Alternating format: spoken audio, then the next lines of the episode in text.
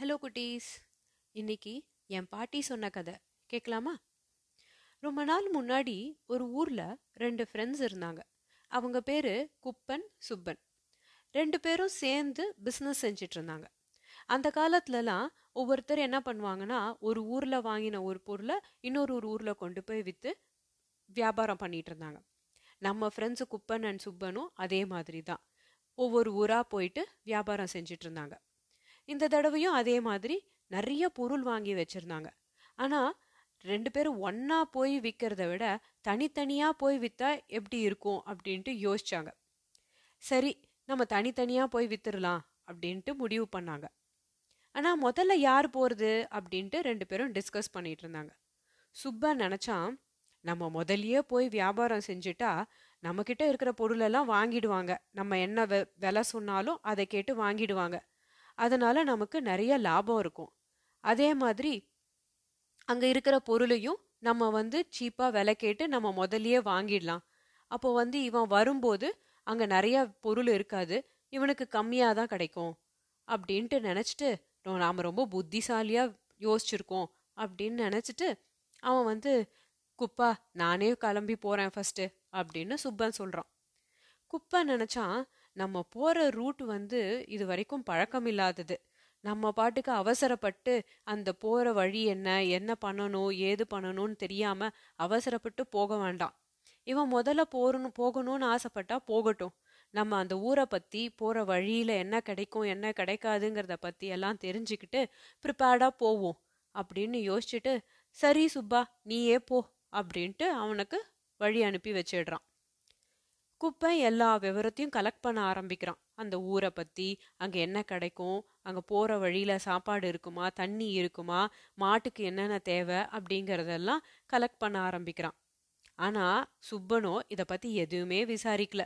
அப்பாடா குப்பனை ஏமாத்திட்டோம் நம்ம ஜாலியாக ஃபஸ்ட்டு போய் எல்லாத்தையும் வித்துடலாம் அப்படின்னு சொல்லிட்டு ஏதோ அவனுக்கு தெரிஞ்ச விஷயத்தெல்லாம் மட்டும் ப்ரிப்பேர் பண்ணி எடுத்துக்கிட்டு கிளம்பிட்டான். போகிற வழியில் வெறும் காஞ்ச புல்லு சாப்பாடு கூட சரியா கிடைக்கல. மாடு ரொம்ப டயர்டாயிடுச்சு தண்ணி கூட எங்கேயும் ப்ராப்பராக கிடைக்கல. ரொம்ப டயர்டாயிடுச்சு மாடுக்கு. ஸோ அந்த ஊருக்குள்ளே போனோடனே கொஞ்சம் ஏதோ மக்கள்கிட்டலாம் கேட்டு இருக்கிறத கொஞ்சம் வாங்கி சாப்பிட்டு மாட்டுக்கும் சாப்பாடு வாங்கி போட்டான். அந்த சமயத்தில் மக்கள்லாம் சொன்னாங்க பாருப்பா நீ போகிற வழி கொஞ்சம் டேஞ்சரான ரூட்டு அதனால் அங்கே நிறையா திருடங்கெல்லாம் வருவாங்க. அதனால நீ பாட்டு அவன் பேசுறதெல்லாம் நம்பிடாத.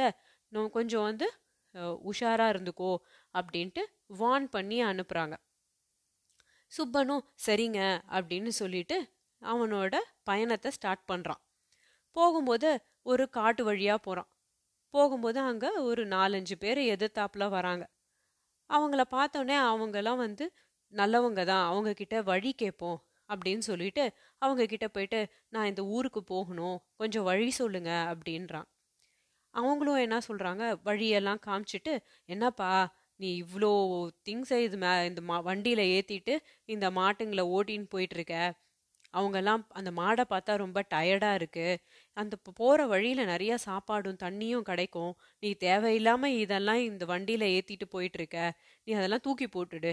அப்படின்னு சொல்கிறாங்க இவனும் கொஞ்சம் கூட யோசிக்காம இவங்க சொல்றது சரியாதான் இருக்கும் போலன்னு சொல்லிட்டு இருக்கிற தா சாப்பாடு தண்ணி எல்லாத்தையும் எடுத்து கொட்டிடுறான். கொட்டிட்டு மாட்டை தள்ளிட்டு போ நடக்க ஆரம்பிக்கிறான். பார்த்தா போற வழியில எங்கேயுமே ஒரு சாப்பாடோ தண்ணியோ எதுவுமே கிடைக்கல. இந்த நாலு பேரும் திருடுங்க. பின்னாடியே தொடர்ந்து போறாங்க. இதை எதையும் தெரியாத சுப்ப போகும்போது மயக்கம் மயக்கம் வந்து மாடும் மயங்கி விழுந்துருச்சு இவனும் மயங்கி விழுந்துட்டான். இதுதான் நல்ல சந்தர்ப்பம்னு சொல்லிட்டு போ பின்னாடியே போன திருடங்க அவனுங்களை அடிச்சு போட்டுட்டு அவன் அவன் எடுத்துட்டு போன திங்ஸ் எல்லாத்தையும் திருடிட்டு போயிடுறான். பின்னாடியே குப்பன் வந்து கிளம்புறான். இவன் போய் கொஞ்ச நாள் ஆனப்புறம் குப்பன் கிளம்புறான். சரி இப்ப நம்ம கிளம்பலாம் அப்படின்ட்டு. ஏன்னா அவன் எல்லா விஷயத்தையும் கேதர் பண்ணிட்டான். சரின்னு கிளம்புறான். எல்லாத்தையும் ஏற்பாடு பண்ணிட்டு பின்னாடியே கிளம்பி போறான். போகும்போது அதே மாதிரி அந்த ஊர் வழியா போறான். அந்த ஊர்ல இருக்கிற மக்கள் சுப்பனுக்கு சொன்ன மாதிரியே குப்பனுக்கும் சொல்லி அனுப்புறாங்க. அதே மாதிரி அந்த காட்டுக்குள்ள குப்பம் வரான். அங்கேயும் இந்த நாலு திருடங்க அவனை பார்க்குறாங்க பார்த்துட்டு சுப்பனுக்கு சொன்ன மாதிரியே வழியெல்லாம் காமிச்சிட்டு சாப்பாடெல்லாம் எடுத்துட்டு போகாத தூக்கி போட்டுரு அப்படின்னு சொல்றாங்க. இப்போ ஆனால் குப்பனுக்கு வந்து ஆஹ், கொஞ்சம் யோசிச்சான். இருக்கட்டும் ஒருவேளை அங்கே இருக்கிற சாப்பாடு நமக்கு பிடிக்காம போயிட்டா? இல்லை அங்கே ஒருவேளை சாப்பாடு கிடைக்காம போயிட்டா நம்ம போகிற நேரத்துக்கு? அதனால எதுக்கும் இருக்கட்டும் நம்ம கிடைச்சதுன்னா இதை தூக்கி போட்டு அதை வாங்கி ஃப்ரெஷ்ஷாக வாங்கிக்கலாம். கிடைக்கலன்னா இதை யூஸ் பண்ணிக்கலாம் அப்படின்னு சொல்லிட்டு அவன் பாட்டுக்கு நடக்க ஆரம்பிச்சான். அவன் நினச்சா மாதிரியே அந்த இடத்துல எதுவுமே கிடைக்கல. தண்ணியும் இல்லை சாப்பாடும் இல்லை. ஆஹா நல்ல வேலை அந்த திருடனுங்க சொன்ன மாதிரி நான் எதையும் தூக்கி போடலை அப்படின்ட்டு கடவுளுக்கு தேங்க் பண்ணிட்டு நடந்து போயிட்டே இருக்கான். வழியில் பார்த்தா சுப்பா மயங்கி கிடக்கிறத பார்க்கறான் அஷுஷோ என்ன ஆச்சு சுப்பா? அப்படின்னு சொல்லி அவனை எழுப்பி அவனுக்கு ம- தா சாப்பாடு தண்ணியெல்லாம் கொடுத்து அவனோட வண்டியில் அவனையும் போட்டு வச்சுக்கிட்டு ஊரை பார்த்து போக போக ஆரம்பித்தான் அங்கே போயிட்டு அவனுக்கு சாப்பாடெல்லாம் வாங்கி கொடுத்துட்டு இவங்க ரெண்டு பேரும் சேர்ந்து வியாபாரம் பண்ணி கொண்டு போன பொருளெல்லாம் விற்றுட்டு அதுக்கப்புறமா அவங்க ஊரை நோக்கி போக ஆரம்பிச்சாங்க. ஸோ இதனால் நம்ம தெரிஞ்சுக்க வேண்டியது என்ன? அவசரமும் எதையும் யோசிக்காம ஒரு முடிவு எடுக்கிறதும் கஷ்டத்துல தான் கொண்டு போய் நம்மளை விட்டுடும். சுப்பனை சுப்பன் யோசிக்காம அவன்கிட்ட இருந்த பொ சாப்பாடு தண்ணி எல்லாத்தையும் தூக்கி போட்டதுனால அவன்கிட்ட இருந்த பொருளெல்லாம் அவன் இழந்துட்டான். அதே குப்பனோ யோசிச்சு நமக்கு நிஜமாவே அங்க இருக்குமா அப்படிங்கிறது தெரிஞ்சுக்கிட்டு இதை தூக்கி போடுவோம் அவசரப்படக்கூடாது அப்படின்னுட்டு அதை எதையும் தூக்கி போடலை. அதனால அவனால் நிம்மதியாக பயணம் செய்ய முடிஞ்சுது. அதே மாதிரி மற்றவங்களுக்கு ந நல்லது நடக்கக்கூடாது.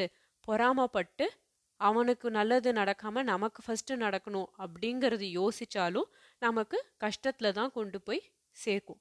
அதனால் எப்போவுமே நல்லதையே யோசிக்கணும். சரிங்களா குட்டீஸ்?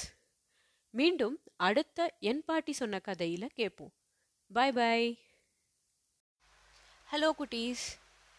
இன்னைக்கு என் பாட்டி சொன்ன கதை அதில் கோவப்பட்டா எவ்வளோ கஷ்டமாக இருக்கும் அப்படிங்கிறத பற்றி கேட்கலாமா ஒரு ஊரில் ஒரு பையன் இருந்தான். அவனுக்கு ஒரு ஃபோர்டீன் ஃபிஃப்டீன் இயர்ஸ் இருக்கும்னு வச்சுப்போமே. அப்போ வந்து அவன் ரொம்ப கோவப்பட்டுட்டே இருப்பான். ஏதாச்சும் ஒன்று சொன்னால் உடனே கோவம் வந்துடும் ஸோ இதை டெய்லி பார்த்துட்டு இருந்த அவங்க பாட்டிக்கு என்னடா நம்ம பேரன் எப்போ பாரு கோவப்படுறான்? எப்படி இவனோட கோவத்தை தணிக்கிறது? அப்படின்னு யோசிச்சுட்டு இருந்தாங்களாம். அப்போது அந்த ஊரில் ஒரு பெரிய டீச்சர் ஒருத்தங்க இருந்தாங்க. அவங்க கிட்ட கூட்டிகிட்டு போய் இவனுக்கு அட்வைஸ் பண்ண சொல்லலாம் அப்படின்னு சொல்லிட்டு அந்த பாட்டி அவனை அந்த டீச்சர் கிட்ட கூட்டிகிட்டு போனாங்களாம். அப்போது அந்த டீச்சர் வந்து இவங்கிட்ட கேட்டாங்களாம் எதுக்குப்பா உனக்கு எப்போ பாரு கோவம் வருது? அப்படின்னு. தெரியலைங்க டீச்சர் நான் கோவப்படக்கூடாதுன்னு தான் நினைக்கிறேன் ஆனால் எனக்கு கோவம் வந்துடுது நான் என்ன பண்ணுறது அப்படின்னு கேட்டானோ அப்போ அந்த டீச்சர் சொன்னாங்களாம் சரிப்பா உனக்கு நான் ஒரு சொல்யூஷன் தரேன். என்னோ என்கிட்ட இருக்கிற இந்த பெட்டியில் நிறையா ஆணி இருக்குது நீ என்ன பண்ணு உனக்கு எப்பெல்லாம் கோபம் வருதோ அப்போல்லாம் உங்கள் வீட்டில் உனக்கு பிடிச்ச ஒரு சுவத்துல கொண்டு போய் இந்த ஆணியை அடிச்சிரு. ஒரு ஆணியை அடி அப்படின்னு சொன்னாராம். சரிங்கன்னு சொல்லிட்டு அவன் வீட்டுக்கு எடுத்துகிட்டு போயிட்டான். எப்போல்லாம் அவனுக்கு கோவம் வருதோ அப்போல்லாம் ஆணி அடிக்க ஆரம்பிச்சான். முதல் நாள் ஒரு பத்து ஆணி அடித்தான் அடுத்த நாள் ஒரு ஏழு. அப்புறம் அஞ்சு அப்புறம் ரெண்டு அப்படின்னு கொஞ்சம் கொஞ்சமாக குறைய ஆரம்பிச்சிச்சான் அப்போ மொத்தமாக ஒரு நாற்பத்தஞ்சு ஆணி வந்து அவன் அடிச்சிருந்தான் அவனுக்கு பிடிச்ச அந்த செவுத்தில். அப்புறம் அவனுக்குள்ளேயே ஒரு மாற்றம் தெரிஞ்சுச்சு.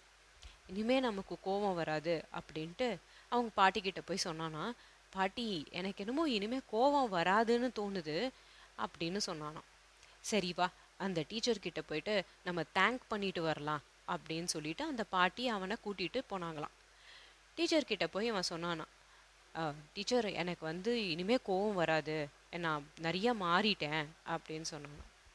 சரிப்பா இப்போ உனக்கு கோவம் வராதுன்னு தெரிஞ்சிருச்சுல இனிமே எப்பெல்லாம் உனக்கு கோவம் வரலையோ அப்பெல்லாம் நீ அடித்த பாரு இந்த ஆணிய அதை ஒன்று ஒன்றா அங்கேருந்து பிடுங்கிடு அப்படின்னு சொன்னாங்களாம். சரி அப்படின்னு சொல்லிட்டு அவன் வீட்டுக்கு போய் எப்போல்லாம் அவனுக்கு கோவம் வரலையோ ஒரு ஒரு ஆணியாக அவன் எடுத்துட்டான். இது மாதிரி ஒரு நாற்பத்தஞ்சு நாள் எல்லா ஆணியும் எடுத்ததுக்கப்புறம் ரொம்ப சந்தோஷமாக அவங்க அந்த டீச்சர் கிட்ட போயிட்டு டீச்சர் நான் எல்லா ஆணியையும் எடுத்துட்டேன் அப்படின்னு சொன்னாராம். அப்போது அந்த ஆணியெல்லாம் நீ எடுத்துட்ட ஆனால் அந்த சுவத்தை பார்த்தியா நீயே? நீ ஆணியை அடித்த அந்த சுவரில் எவ்வளோ ஓட்டை இருந்துச்சுன்னு பார்த்தியா அதெல்லாம் உன்னால் இப்போ திருப்பி பழையபடி மாற்ற முடியுமா? அப்படின்னு கேட்டாங்களாம். ஆமாம் எனக்கு பிடிச்ச சோறு ரொம்ப ஓட்ட ஓட்டையாக ஆயிடுச்சு. பார்க்கவே எனக்கு கஷ்டமாக இருக்குது என்ன பண்ணுறது அப்படின்னு நானும். அப்போ அந்த டீச்சர் சொன்னாங்களாம் இந்த மாதிரி தானே உன்னோட பிடிச்சவங்களெல்லாம் நீ போட் கோவப்படுறதுனால அவங்க மனசு எவ்வளோ புண்பட்டிருக்கும். அதை நீ திருப்பி அவங்களுக்கு வந்து அதை சரி செய்ய முடியுமா? அதனால் இனிமேல் எக்காரணம் கொண்டும் யார்கிட்டேயும் நீ வந்து கோவப்படாத. இதை லைஃப்பில் எப்பயும் தெரிஞ்சு வச்சுக்கோ அப்படின்னு சொன்னானாம். அதை கேட்ட அந்த பையன் ரொம்ப ஃபீல் பண்ணி சாரி நான் இனிமேல் யார்கிட்டேயும் கோவப்பட மாட்டேன். எப்பயும் பொறுமையாக நான் வந்து சொல்யூஷன் பார்க்குறேன் அப்படின்னு சொல்லிட்டு தேங்க் பண்ணிட்டு போனானா ஸோ இதுலேருந்து எல்லாருக்கும் என்ன தெரியுது? நம்ம கோவத்தை எப்பயும் கண்ட்ரோல்டாக வச்சுருக்கணும். இல்லையா? அடுத்த கதையில் கேட்போம் பாய் குட்டீஸ்